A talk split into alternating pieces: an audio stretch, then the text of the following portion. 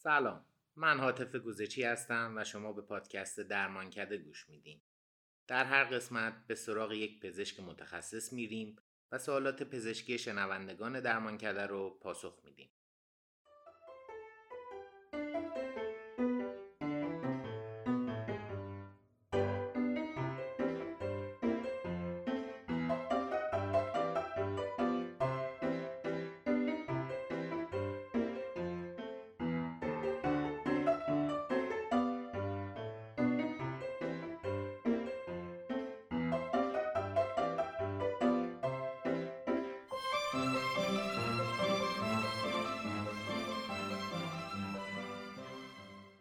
در این قسمت جناب آقای دکتر بابک بیاتی فوق تخصص بیماری های قلب و عروق به سوالات ما پاسخ میدن. به نام خدا من دکتر بابک بیاتی فوق تخصص بیماری های قلب و عروق هستم. متخصص داخلی فوق تخصص بیماری های قلب و عروق فارغ التحصیل از دانشگاه تهران بیمارستان قلب شهید رجایی. و حدود ده سال هم هست که به تبابت در قلب و عروق مشغول هستم. در خدمت شما هستم.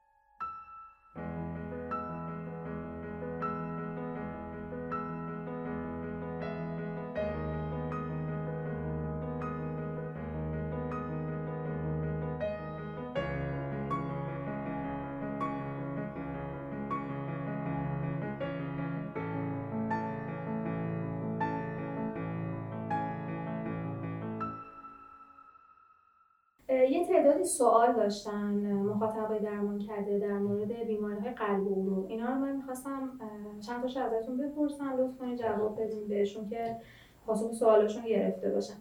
اولین سوالشون این هست که فاکتورهای ریسک سکته قلبی چیه و چطور میشه از سکته پیشگیری کردش؟ ارزم به حضورتون که فاکتورهای خطر شناخته شده که تا الان شناخته شده هستن برای جوان بین المللی مهمترینشون به نظر من قسمت ژنتیک و ارث. اگر که توی خانواده ای سابقه بیماری فامیلی قلب سکته قلبی گرفتگی عروق قلب تو سن پایین البته زیر 55 حد اکثر 60 سال باشه این فاکتور خطر بسیار مهمی محسوب میشه. بعد از اون فاکتورهای دیگه که هستن مهمترینشون دیابت هست فشار خون هست چربی خون هست دخانیات از هر نوعیش هست. و تا یه حد کمتری هم استرس های روحی می‌تونه تا یه حدی باعث این مسائل بشه. سوال بعدی در مورد درد سمت چپ قفسه سینه است که می‌خوام بدونم نشونه چه بیماری می‌تونی باشه. ببینید درد یک علامت غیر اختصاصی هست که ما به قول معروف دردهای مختلف یعنی اندام مختلف می‌تونن ایجاد درد کنن و علل مختلفی داره. اون چیزی که در رابطه با قلب هست در گفته میشه دردی که از ناف تا فک پایین باشه هر دردی از ناف تا فک پایین می‌تونه مربوط به قلب باشه. یعنی نشونه از گرفتگی عروق قلب و یا سکته های قلبی باشه. ولی خب دردهای دیگه هم می‌تونه در تو این منطقه دردهای معده اسنا و حتی دردهای عصبی می‌تونه داشته باشیم. دردهای مربوط به لوز معده و دردهای دیگه می‌تونه تشخیص افتراقی های ما باشه. یعنی هر دردی که از نافت و فک باشه می‌تونه مربوط به قلب باشه ولی ممکنه که علت دیگه هم داشته باشه. سوال بعدی درباره نشونه های سکته قلبیه و اینکه بیمار یا اطرافیانش باید تا قبل از رسیدن تیم پزشکی چه کار اورژانسی انجام بدن؟ خب مسلمه افرادی که سن بالاتر دارن و اون فاکتور خطری که گفتیم درشون وجود داره باید این مقدار محتاطانه تر عمل کنن. چنین افرادی حالا البته استثنا هم هست شاید مثلا جوانتر هم اتفاق بیفته. به هر حال باید مراقب خودمون باشیم. هر احساس دردی توی ناحیه سینه همونجوری که گفتم می‌تونه نشانه از گرفتگی عروق و یا سکته قلبی باشه. غیر از درد که مهمترین علامت هست احساس تنگی نفس ناگهانی می‌تونه علامه خطر باشه هشدار دهنده باشه تپش قلب تعریق اگر دردی باشه که با تعریق فراوان خصوص تعریق سرد همراه باشه و به خصوص همراه با تهوع باشه این نشونه قوی هست از سکته قلبی که در اسرع وقت باید اورژانس خبر بشه. حالا البته تا قبل از رسیدن به اورژانس اگر فردی هست که این شرایط اون خاص رو داره مثلا دیابتیک هست یا اسموکر هست سیگار مصرف می‌کنه یا سن بالا و یا سابقه فامیلی به خصوص بازم تاکید می‌کنم دارن با یه همچین دردی و با همچین شرایطی مواجه شدن می‌تونن یعنی بهتره تا قبل از رسیدن اورژانس خب معمولا چیزی که در دسترس هست توی اکثر مناظر قرص آسپرینه می‌تونن دو تا دونه قرص آسپرین بچه آسپرین معمولی. اگر آسپرین 100 میلی گرمی در دسترس هست که بهتره چون جویدنیه. به جوان اگر آسپرین های 80 میلی گرمی هست که دو تا دونه با هم بخورن اگر قرص زیر زبانی قرص های ریزه که عنوان قرص زیر زبانی یا همون تی ان جی یا پرل نیتروگلیسرین در دسترس هست که حتما از اون استفاده کنن هر پنج دقیقه تا زمانی که درد ساکت بشه حد اکثر سه تا دونه قرص. تا زمانی که انشالله شانس برسه. عوارض و عواقب سکته قلبی رو برای بیمار می‌خواستم بدونن چی هستش. خب این طیف وسیعی هست. سکته قلبی از یک علامت خیلی کوچیک دردی که میاد و برطرف میشه و خیلی از مریضا حتی ممکنه متوجه اون نشن. و بعدا در حالا آینده که مراجعه می‌کنن پزشک قلب به صورت اتفاقی تشخیص میده که ایشون سکته کرده باشه تا نهایتش منجر به فوت طرف بشن. این طیف وسیعی هست. حالا معمولا عوارض شایع ترش وقتی که قلب دچار سکته میشه خب اگر حالا مراحل طی بشه و خیلی زود برسه به پزشک و به اصطلاح مراحل یا آنژیوگرافی انجام بشه اون رگ در عرض کمتر از 400 باز بشه و یا اینکه با داروهای خاصی که تو اورژانس هست داروهای حل کننده لخته اون لخته داخل عروق هست این بره معمولا عوارض کمتره و عوارض جزئی باقی می‌ذاره در یک هفته مریض می‌تونه زندگی عادیش برگرده. ولی اگر این اتفاق نیفته ممکنه که منجر بشه به این نارسایی قلبی قسمتی از بافت قلب نکروز میشه بافت مرده میشه و اون قلب دیگه کارایی قبلش نداره. غیر از اون ممکنه که در آینده آریتمی ها تپش قلب خطرناک برای مریض ایجاد کنه. مشکلات عدیده در این زمینه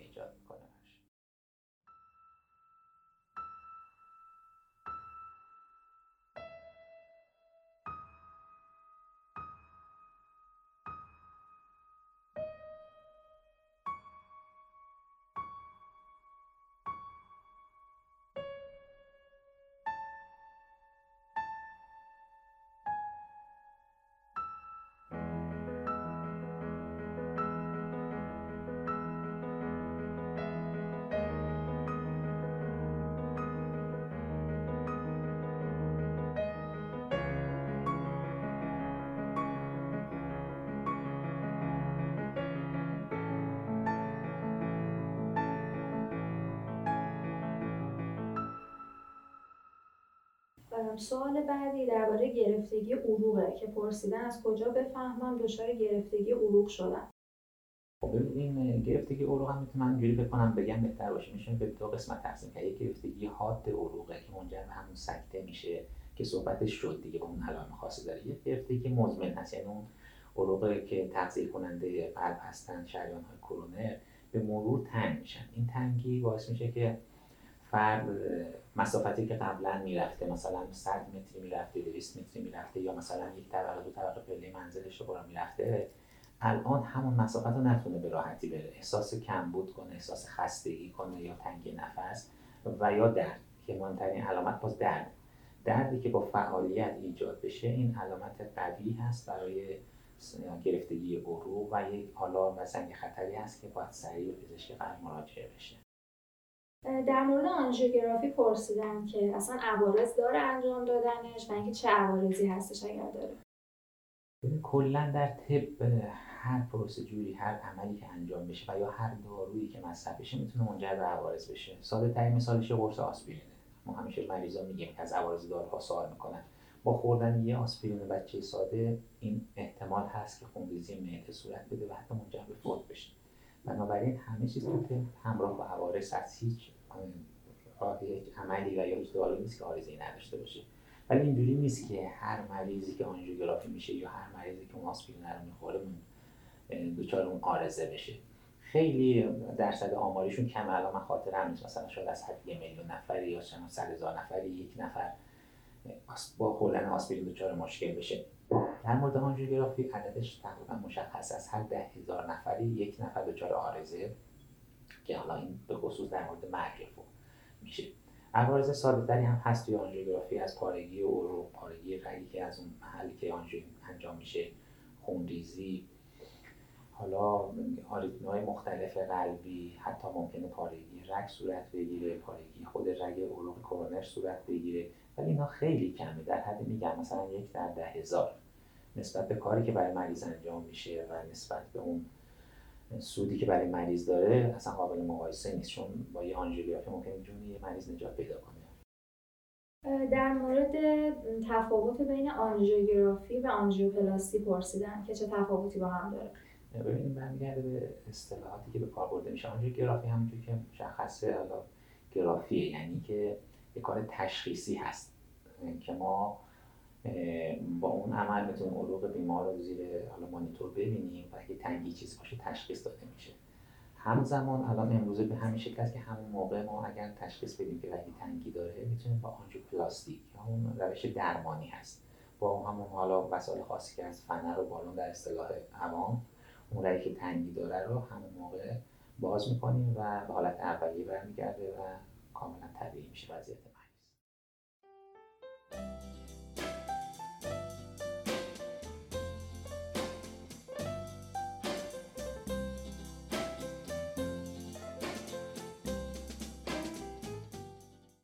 پادکست درمانکده رو از طریق نرم افزارهای پادکست خوان مثل Castbox، Google Podcast، اپل پادکست و در شبکه های اجتماعی اینستاگرام، تلگرام و آپارات دنبال کنید.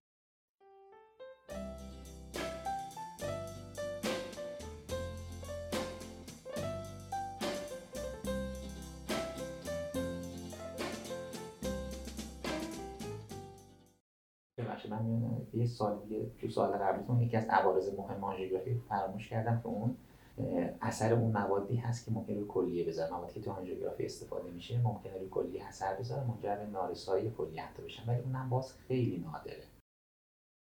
سوال بعدی درباره تست نوار قلبه که پرسیدن این تست یا همون الکتروکاردیوگرام برای چی انجام میشه؟ دلیلش چی هستش؟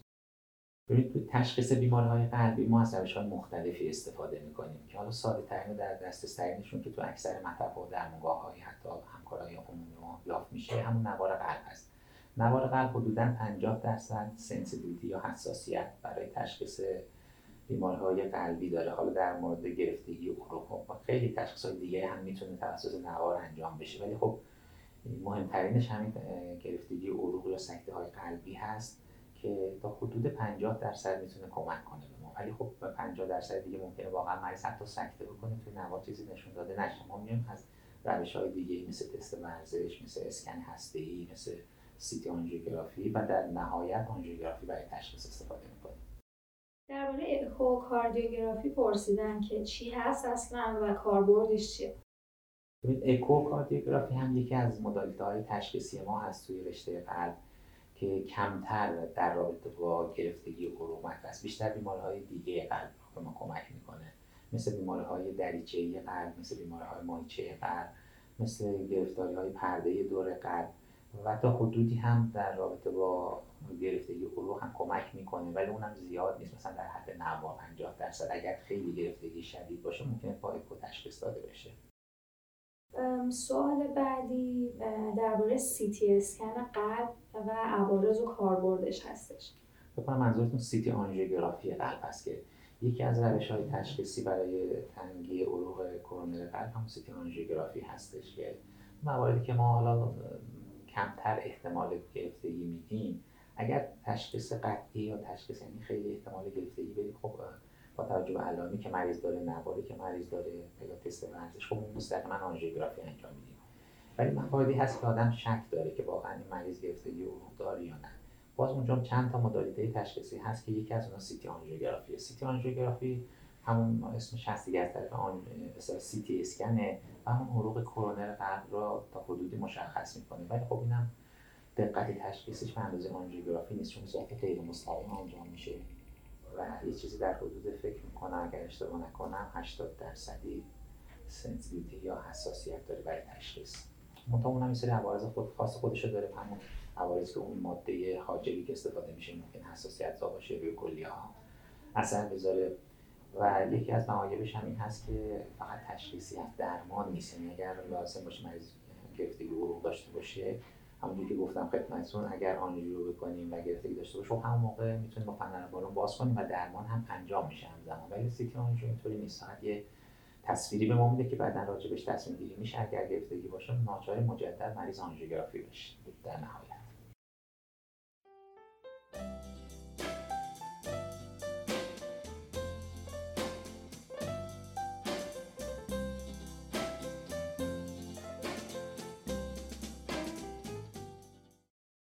صفحه اینستاگرام درمانکده رو دنبال کنید تا با بهترین پزشکان متخصص تهران آشنا بشین و در مورد انواع بیماری ها و راه های درمانشون مطلع بشین.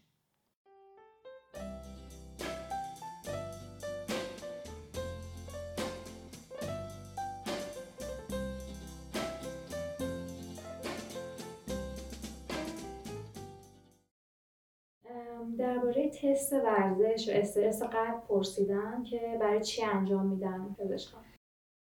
اونم باز دوباره یکی از روش های تشخیصی ما هست که معمولا حالا بعد از نوار قلب شاید مریضایی که مشکوک باشیم و توان انجام تست ورزش داشته باشن modality خوبی باشه. باز همون هم sensitivity حدود 70 درصد داره. هفته تا 70 درصد ممکنه نشون بده گرفتگی عروق ولی 30 درصد ممکنه نشون نده. یعنی مریض باشه گرفتگی عروق داشته باشه تست ورزشش هم کامل انجام بده دردی هم احساس نکنه و تغییری هم توی تست ورزشی مشاهده نکنیم. ولی باز گرفتگی عروق اون چیزی که بیشتر مطرح هست و از اول بوده و تا آخر هم هست اون به اصطلاح تجربه و علم پزشکی که با تخصص خودش بتونه تشخیص این روش های کمکی مثل اکو و تست ورزش و نوار و این سی تی اسکن و این چیزا همه مدلت های کمکی هستن. یعنی کمک می‌کنن به ما یه درصدی که اون چیزی که تو ذهنمون هست تقویت می‌کنن که بریم به سمت مثلا آنژیوگرافی یا اینکه درمان دارویی یا اصلا به مریض بگیم شما مشکلی نداره درباره تپش قلب پرسیدن که نشونه چیه و چطور درمان میشه. تپش قلب یه علامت غیر اختصاصی هست. حالا چون اسمش روشه تپش قلب مریضا اولین جایی که مراجعه می‌کنن پزشک قلب هست. ولی خب با یه استرس ساده ممکنه مریض تپش قلب خیلی از ما تجربه کردیم با یه خواب یا کابوس باید توی شب تپش قلب پیدا کنیم به خاطر سیستم های عصبی اتونوم خودکار بدن ما هست که اتفاقات میفته مریضی که تیروئید داره تیروئید پرکار داره ممکنه که ضربان قلبش بالاتر بره به صورت تپش احساس کنه. کلا لفظ تپش تپش قلب به معنی هست که من و شما آدم های عادی در حالت معمول قلبشون احساس نمی‌کنن یعنی احساس نمی‌کنن چیزی تو سینهشون هست. ولی وقتی این احساس ایجاد بشه مثل کسی که میدوه یا مثلا چندین طبقه وقتی خودمون میریم بالا احساس می‌کنیم توی سینه‌مون یه حرکتی داره صورت می‌گیره. اون اسمش تپش حالا این تپش می‌تونه طبیعی فیزیولوژیک باشه هم گفتم یا اینکه غیر طبیعی باشه. حالا غیر طبیعیش گفتم علت مختلف داره یکیش مربوط به قلب میشه. خب مهمترینش هم هست. باز اون هم علت مختلفی می‌تونه داشته باشه. از مثلا بیماری های سیستم اعصاب قلب. نارس های قلب که می‌تونن منجر به این حالت بشن و گرفتگی مثلا به اصطلاح درگیری پرده دور قلب همه اینها می‌تونن منجر به تپش بشن. بیشترین علتش بیماری های سیستم اعصاب خود قلب هستش که به صورت آریتم به عنوان آریتمی می‌شناسیم. مرسی. آخرین سوالم درباره دریچه میترال هست که پرسیدن افتادگی دریچه میترال چه علائمی داره؟ اتفاقا سوال خوبی هست چون یه اصطلاح خیلی شایع هست که حالا خیلی از مریضا عنوان می‌کنن از طرف خیلی از همکارای ما عنوان می‌کنن. خب قبلا حالا مثل بقیه قسمت که توی علم هست خب فکر می‌کنن که بیماری خیلی شایعی هست ولی اخیرا متوجه شدن نه اونقدری که قبلا فکر می‌کردن شایع نیست. این بیماری در حقیقت شروعش بین یک تا دو درصد جامعه است یعنی از هر صد نفر یک نفر ممکنه مبتلا بشه. بیماری خطرناکی نیست بیماری خوشقیمه. دریچه قلب به صورت مادرزادی ممکنه تو این افراد کم حالت پرولپتیک یا شلی داشته باشه. موقع بسته شدن یه مقداری به داخل برگشت کنه که معمولا تشخیصش با اکوکاردیوگرافی هست. اصطلاح اشتباهی هست که بعضی از مریضان عنوان می‌کنن ما نوار قلب گفتن ما بشه به اصطلاح افتادگی دریچه دارید که اصلا اینطوری نیست. با معاینه نوار یه مقداری میشه مشکوک شد ولی تشخیص قطعی با اکو هستش. و بیشتر تو های جوان می‌بینیم ما همونجور گفتم بیماری خطرناکی نیست آرزه ای نداره نیاز به اقدام خاصی هم نداره. گاهی ممکنه یه تپش قلب گذرا بده گاهی ممکنه که یه دردای گذرایی بده که درد خطرناکی نیست. به واسطه عبور خون از اون دریچه که یه مقداری حالا معیوب حالا شاید هم نشده گفت معیوب به صورت ژنتیکی یه حالت خاصی داره. وقتی که فشار خون با فشار عبور می‌کنه این دریچه مقدار کشیده میشه پایای دریچه. و منجر به یه درد خفیفی میشه. ولی این درد منزله ای نیست که گرفتگی عروق داره مریض خطر سکته داره اینا. چیز خطرناکی نیست نیاز به کار خاصی نیست. توصیه که ما می‌کنیم به افرادی که این بیماری دارن که کارهای خیلی سنگین انجام ندن. اگه آقایی هست که حالا مبتلا به پرولپس یا همون شدی دریچه میترال هست توصیه می‌کنیم ورزش های در حد وزن برداری بدنسازی کار با وزن انجام نده. دیگه نیاز به کار خاصی نیستش. هر چهار پنج سال یک بار هم برای احتیاط یک اکو بشن بد نیست. خیلی ممنون. سوالای مخاطبین تموم شد. اگر موردی هست که تشخیص میدین بر اساس اون مراجعاتی که داریم مردم بهتر که بیشتر بدونن یا چیزی رعایت کنن ممنون میشم بفرمایید. در هیتی بیمارهای قلبی قسمت عمده یعنی شایع ترین بیمارهای قلبی بیمارهای عروق کرونر هستن که در با همون ایسکمی و سکته قلبی هستن که تقریبا بحث شد. بعد از اون بیشترین بیماری که توی رشته ما مطرح میشه فشار خون هست که من فکر می‌کنم اگر فرصتی باشه جا دارید چند دقیقه هم راجع به فشار صحبت چون بیماری فوق العاده شایعی هست و بیماری خاموشی هست. خود من بهش میگم کشنده خاموش.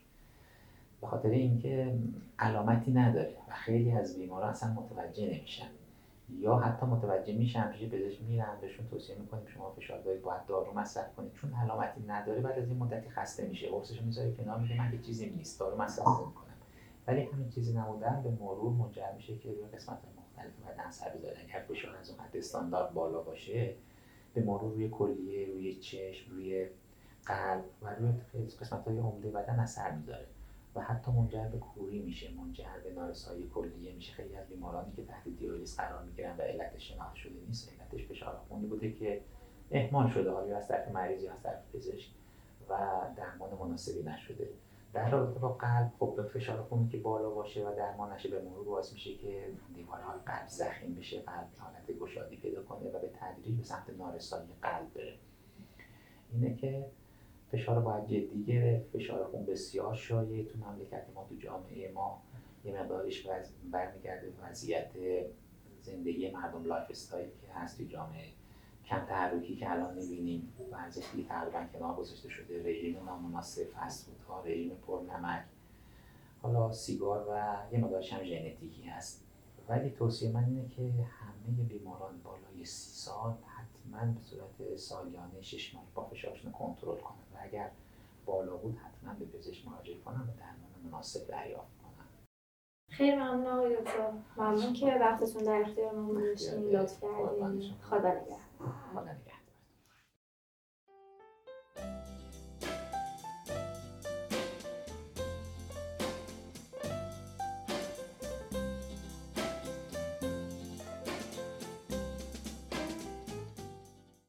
تا به امروز چند بار شده که به دنبال یک پزشک متخصص خوب گشتین ولی پیدا نکردین. درمانکده جاییه که شما رو به بهترین متخصص ها و فوق تخصص ها متصل می‌کنه تا بدون معطلی و تماس تلفنی از مطب دکترها آنلاین نوبت بگیرید.